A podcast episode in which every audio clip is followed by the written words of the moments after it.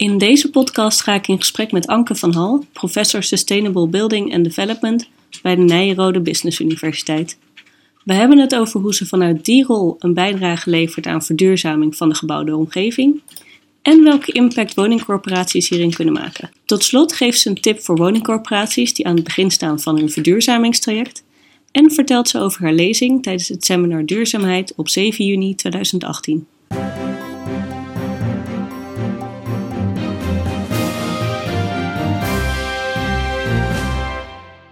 Nou, allereerst hartstikke bedankt dat je mee wil doen met het interview. Ehm, kun je vertellen hoe je in aanraking bent gekomen met, uh, met verduurzaming in de gebouwde omgeving? Ja, daar ben ik heel mijn leven al mee bezig. Mijn vader was uh, betrokken bij de e-, eerste energieprojecten uh, in uh, omgeving Rotterdam vanuit zijn werk bij het energiebedrijf. En daar was er heel enthousiast over. Ik ben bouwkunde gaan studeren met het idee om een architect te worden, maar kwam toen in contact met uh, ja, later hoogleraar Kees Duivenstein, die op dit vlak bezig was. En dan ben ik ook bij zijn bureautje gaan werken tijdens mijn studie. Dus ik, ja, ik ben al heel vroeg uh, met, het, uh, met het thema in aanraking gekomen. Dus eigenlijk zolang als ik me herinner ermee bezig. Ja, ja je bent nu professor Sustainable Building and Development aan de Nijrode Business Universiteit. Um, hoe leef je vanuit die rol een bijdrage aan de verduurzaming? En Nijrode is heel praktijkgericht. Hè. Het is een, een, universiteit die is uh, opgericht na de Tweede Wereldoorlog voor het bedrijfsleven, door het bedrijfsleven. En uh, het leuke daarmee is dat we dus ook onderzoek doen samen met het bedrijfsleven, maar ook heel veel lesgeven aan mensen die in de praktijk uh, werkzaam zijn.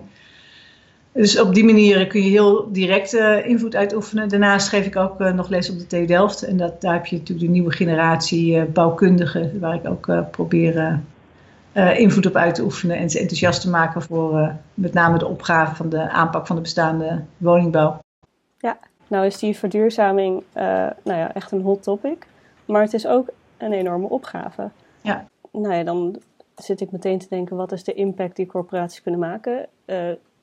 ze hebben veel vermogen, maar dat zit vaak al in de, in de bouw of in de, in de stenen die, die er al staan.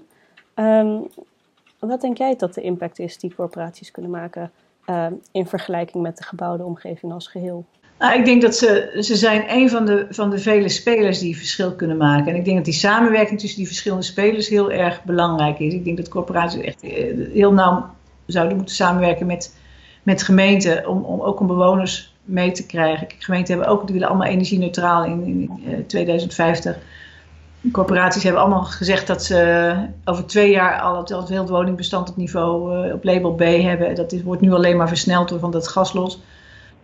Dus uh, het, het, is al heel lastig geworden en hij is kostbaar. Maar met z'n allen kom je, ben ik ervan overtuigd, kom je wel tot, tot oplossingen. En het is, maar het is wel echt de handen ineens slaan en uh, de opgave serieus nemen. Ja, je vertelt inderdaad, nou ja, de opgave is heel groot maar de impact die corporaties kunnen maken is ook heel groot. Um, heb je dan nog een tip voor woningcorporaties die aan het begin staan van hun verduurzamingstraject? Ja, ik denk dat het gewoon heel goed is om, om je te verdiepen in, in wat er al gedaan is. En niet zomaar te beginnen. Dat is denk ik een eerste een, belangrijk iets. En de route zoeken die past bij jou uh, en je bedrijf. En dus ook heel, heel, en heel goed, dat is het andere punt, maar goed, dat, dat, dat heb ik al een paar keer gezegd, is gewoon heel goed verdiepen wat speelt er in de wijken die je aan wil pakken. Wat is, kijk, als daar heel veel mensen aan het struggelen zijn om te overleven, dan, en ze krijgen een, een, een bericht dat ze van het gas af moeten en dat dat een paar, uh, zoveel duizend euro gaat kosten, dan is dat niet de manier om de bewoners mee te krijgen, zeg maar. Dus, dus, uh, dus ik heb tijd in Toronto gewoond en daar uh, hadden ze, trokken um, sociaal, social workers en, en, en, de, en de mensen die bezig waren met de technische energieopgave heel nauw met elkaar op. En dan blijkt dat er heel veel mogelijk is, dat er heel veel win-wins te creëren zijn.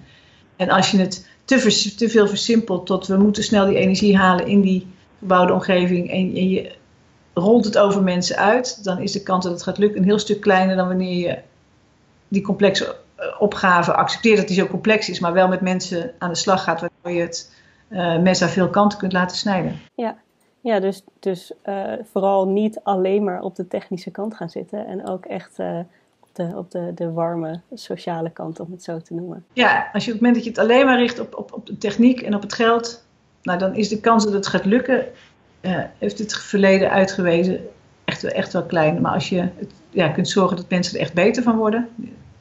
En dan, dan wordt het ingewikkelder. Maar dan bereik je eerder je doelen. En ja, is de kans op succes gewoon veel groter. Je bent natuurlijk ook spreker op ons seminar, Duurzaamheid op 7 juni 2018. Um, kun je het kort vertellen welke onderwerpen je tijdens je lezing wil aansnijden? Nou, eigenlijk dit verhaal. Eh, ik wil graag aandacht vestigen op die, die onderbelichte derde succesfactor. En ik wil ook concreet um, handelingsperspectief geven hoe je er dan mee om moet gaan. Wat dat dan concreet betekent. Dus, niet, dus, dus het is goed om te weten dat je hè, bijvoorbeeld, er moet veel meer kennis uit gedragswetenschappen gebruikt worden, is een van mijn stellingen. Maar ja, dat, daar, kun je niks mee. Dus ik, ik, wil dat heel concreet maken. Wat zijn dan de dingen waar je iets mee kan doen en waar je iets aan hebt? En uh, ja, hoe kun je gewoon in de praktijk aan de slag gaan, zodat je kansen op succes vergroten worden vanuit dit, dit, dit onderbelichte perspectief. Ja, nou, dat klinkt hartstikke interessant. Dan wil ik je heel erg bedanken voor, uh, voor je tijd. Graag gedaan. Dag. Tot ziens. Dag. Bedankt voor het luisteren naar deze podcast. Wil je nieuwe afleveringen ontvangen? Abonneer je dan op deze podcast. En kijk ook eens op onze website corporatiestratege.nl voor meer praktische tips en downloads die jouw werk als corporatiestratege makkelijker maken.